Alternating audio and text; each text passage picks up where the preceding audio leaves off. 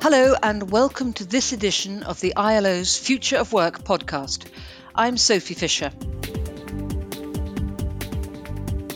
This month, the International Labour Conference, which brings together the ILO's 187 member states, will be meeting. One of the items on the agenda will be the issue of inequality.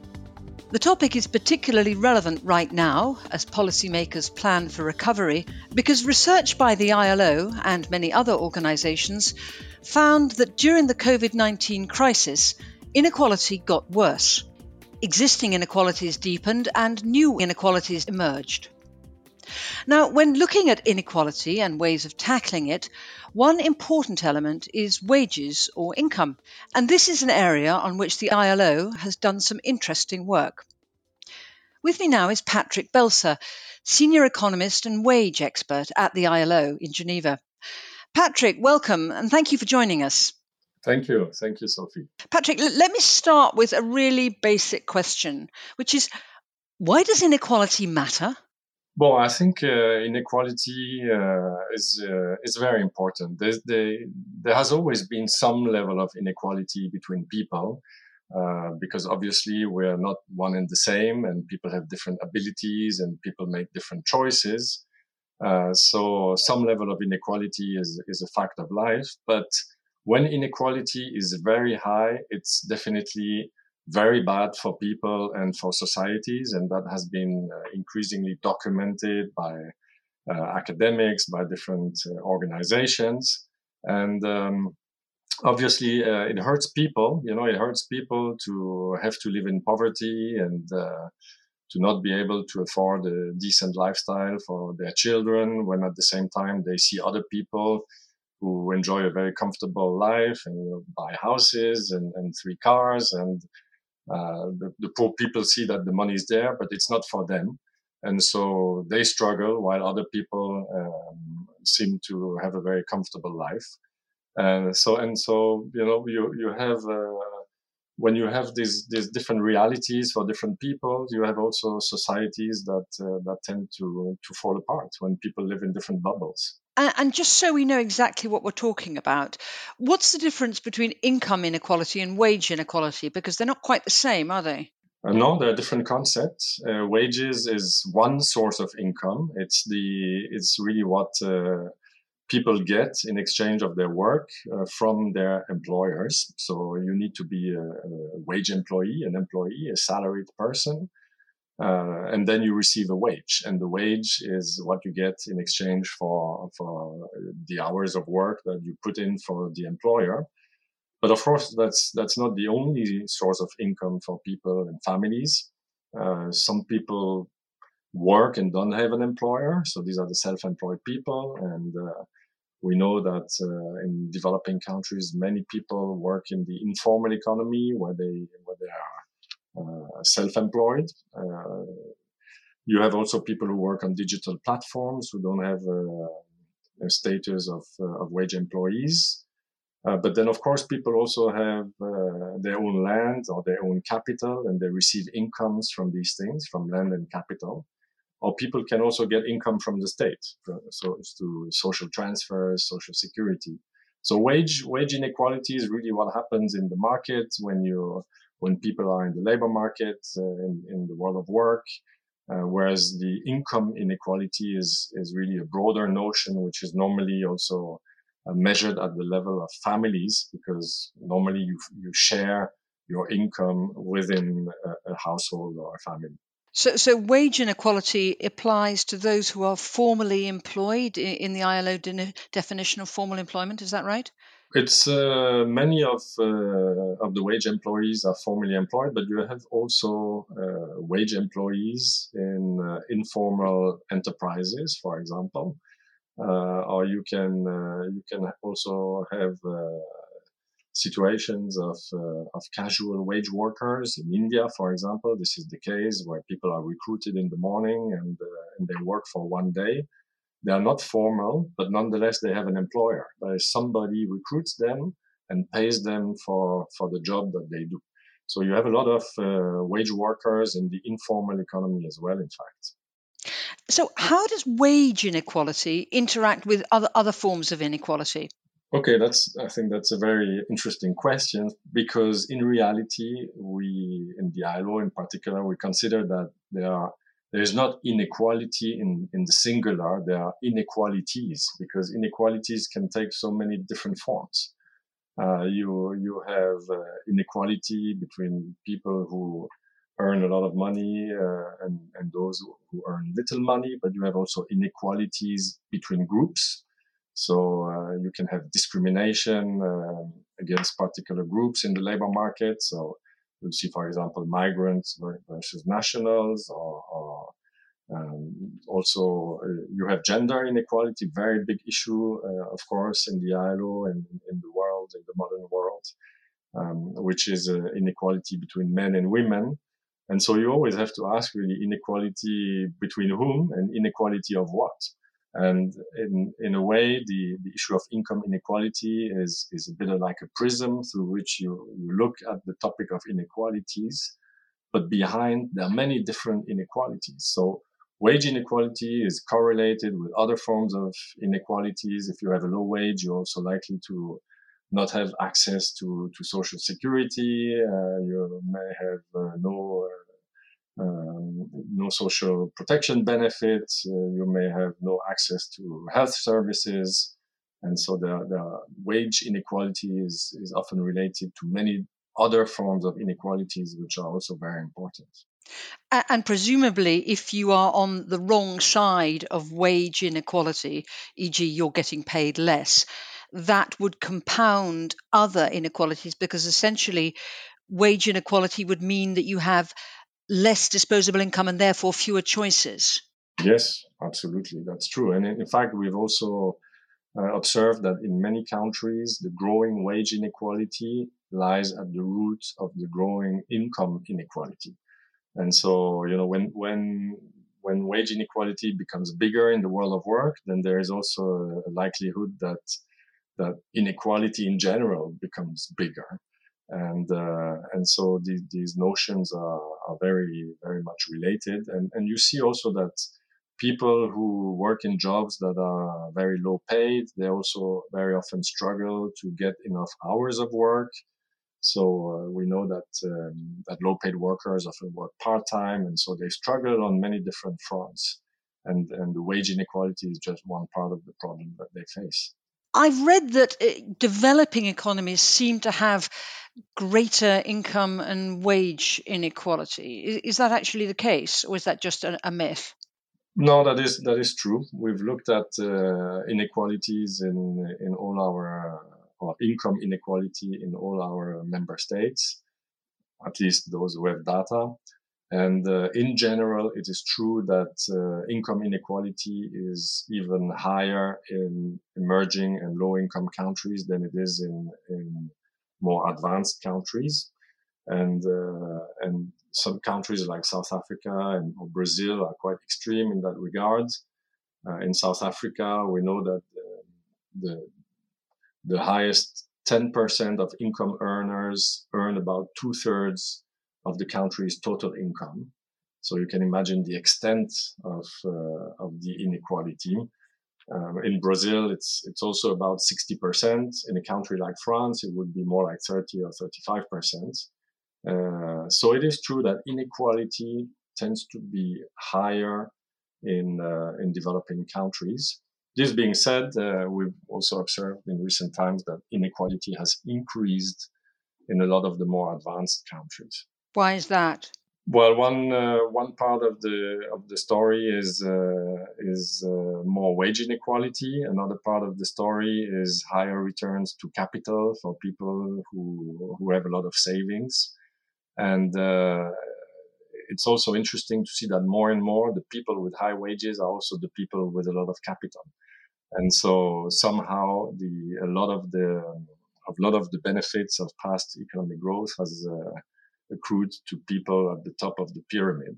We've also seen that uh, inequality has increased both between and within enterprises. So within enterprises, you see more dispersion, at least in Europe uh, and, and, in the US.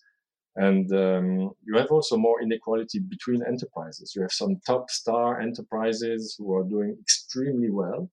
And then you have uh, 80% or even more of enterprises which, uh, which struggle to actually make a margin. And so uh, that, that form of inequality has also been one of the reasons uh, behind that trend. Is there also an association between very fast economic growth, which uh, in many cases, but not always, is associated with developing economies, um, and uh, the levels of income and wage equality or inequality? Yes, there's a, there's even some uh, academic theories that uh, you know that propose the idea that when countries develop, there will inevitably be some growing inequality because a country doesn't grow in all its sector at the same time, and so you tend to you know, to have uh, some sectors which emerge, which become modern, high tech, and uh, and where productivity is very high, and so those people, those minority of people working in those sectors, uh, start to to earn uh, higher wages and, and, higher incomes, while the others are left behind for a while. And um, and so in in developing countries, you have the coexistence between a modern part of the economy and a large informal economy, which inevitably means inequality. Um, but there is a, um, you know more recent uh, research showing that uh, this is not necessarily the case. That it always happens like this. That if you have a if you have a good uh, education systems and if you have inclusive policies, that you can have fast economic growth in a way that, that ensures a fair distribution of the benefits of growth. And uh, and so there is no inevitability in the in the increase in inequality linked to economic growth. And I would even say now that a lot of the uh, the recent studies also look at the at the reverse relationship is that when you have too much inequality, you will have slower economic growth because we need that. We know that if you if you if you want to grow solidly as a country, you need to have a solid middle class with people who have money to spend and uh, and to buy the goods and services that are produced in the country. And so a solid middle class also requires, you know, some, some sort of equitable distribution. And uh, when you don't have that, then, uh, then ultimately your economic growth may, uh, may slow down and, and become less sustainable. Mm, because presumably, if people have no um, spare income, they can't invest in things like their own SMEs or in education for themselves or, or their kids, and therefore provide the, the next generation of, of businesses and workers with a higher skill set. That's also true, and that uh, the, there's also, of course, uh, the whole issue of investments in the skills and education of your children when you when you're poor, it's it's very difficult. Whereas when the wealth is more broadly spread, then uh, countries tend to have uh, higher levels of uh, what is called human capital, and uh, and and that's where a more equitable and balanced and robust economy can also emerge with with, with you know, enterprises and small enterprises which have relatively high productivity and uh, so there is a there is a connection between between equity and faster economic growth. And of course, I mean, I, I, I think we should um, bring out here, and this is something you touched on earlier, that we're not simply here talking about how much money people have or may not have in their pockets, but um, inequality ha- knocks on into things like social stability and uh, the long term uh, ability of economies to grow and uh, to provide a workforce for specific sectors and, and, also into things like like health and and long and length of life doesn't it yes absolutely that's the you know that's the idea of the of, of uh, of having uh, social cohesion when you, you, have an equitable distribution of, of income and wages, more or less equitable, but uh, you know, you, ha- you have people who feel they belong to the same country, to the same society. You don't have a sense of people live in different, on different planets or in different bubbles. And that social cohesion is, is really very important when it comes to uh, economic development and the development of uh, also of social security, social protection systems, um, and um, and it's also linked to the issue of trust. You know, when people don't trust each other, you don't you don't have a well functioning economy, and it can go much further than that, of course. Yeah. Uh, that uh, when you have highly unequal societies, you tend to have much more crime, you tend to have much more violence. And if we go to, to the very extreme of that thinking, we, we come back to the reason why the ILO was created in the first place, uh, because the ILO's creation was based on the idea that, that you need social justice in order to have peace in the world. And that's, uh, that's an idea that we, uh, you know, we would be well inspired to, to remember a bit more frequently on these days. Mm. And now you've been looking at some of the effects of the pandemic, the COVID crisis, on wage inequality. What were the what were some of the things that you found? Well, the indeed we've been uh, publishing the, the global wage report, which has looked uh, on this issue, and, and others in the ILO have looked on this issue too. The ILO monitor has been looking at, uh, at this issue. And I think it's clear that uh, that uh, first of all, a lot of the people who lost their jobs during COVID um, are disproportionately low wage workers because um, the high wage workers had uh, had more possibility to carry on working from home, uh, to do what we call the teleworking from home and uh, and also because some of the sectors that closed, like restaurants and hotels, uh, employ a disproportionate number of uh, of workers with with low pay, and so uh, in that sense, uh, it's quite clear that the pandemic has further increased inequality, especially wage inequality when you include all the people who suddenly earn zero wages um, there, there's there's clearly been an unequal impact of, of the crisis. Uh, it's been also the case on, uh, on, from the perspective of gender inequality because many women have been affected by the by the lockdowns and the closure of, of sectors where they were overrepresented and uh, and so it's very important that when we think of the recovery we keep those inequalities in mind because there can be no human-centered recovery if uh, if the recovery is a very unequal recovery, which further deepens pre-existing inequalities. I mean, no, no lasting and stable recovery, anyway. So let's talk a bit about what, what can be done about wage inequality uh, uh, and indeed income inequality and some of the tools. I mean, let, let me start off with one idea that's bandied around quite a lot, which is that of minimum wages. What, what role do you think minimum wages play in reducing wage inequality? They play a very important uh, role. Uh, minimum wages is uh, is a legal tool to ensure that uh, there is a minimally acceptable level of wages that, that is being paid in the economy, to ensure that uh, workers can actually live uh, together with their families in a, in a, in a decent way as a result of, of the work that they carry out. And, uh, and so we see that more and more countries have come around to this idea that minimum wage is actually uh, a very useful tool to, to reduce wage inequality, but to ensure also that those people at the bottom of the pyramid earn some decent level of wages and incomes. Um, 90% of ILO member states do have minimum wage systems in place. Sometimes uh, they they don't work as well as they could. Uh, you know, sometimes they don't cover vulnerable groups of workers like domestic workers or, or others. Sometimes they are set at a level that is too low.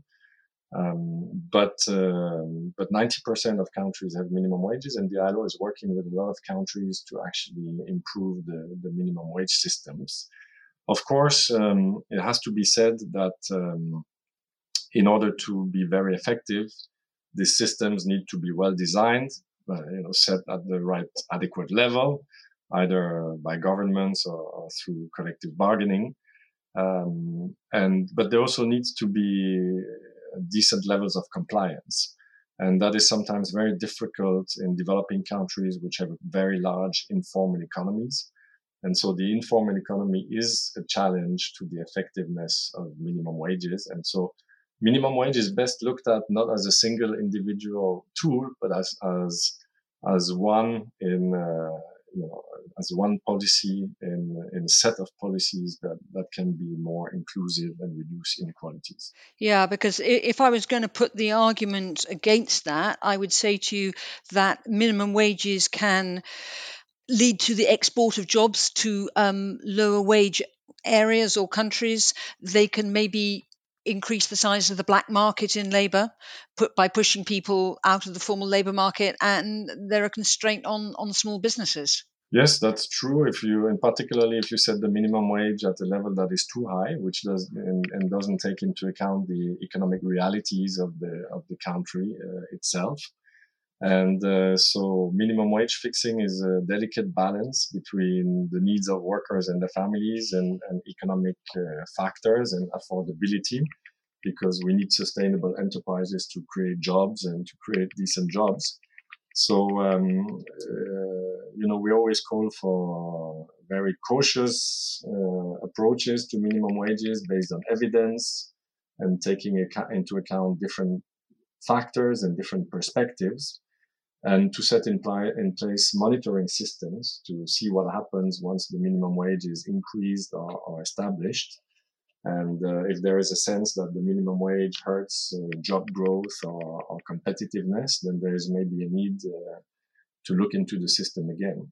This being said, um, the recent Nobel Prize was was uh, handed over to David Card, who is uh, who is an economist who's done a lot of work on, on minimum wages and who's shown that uh, when the minimum wage is set at an adequate level, it, uh, it, it, tends to not uh, have any negative effect on employment. Minimum wages also gives money into the pockets of people who are going to spend it. And uh, that, that is something that we often forget uh, in these economic models, which are sometimes a bit too simplistic. Mm, so obviously it's it's it's a delicate and subtle tool.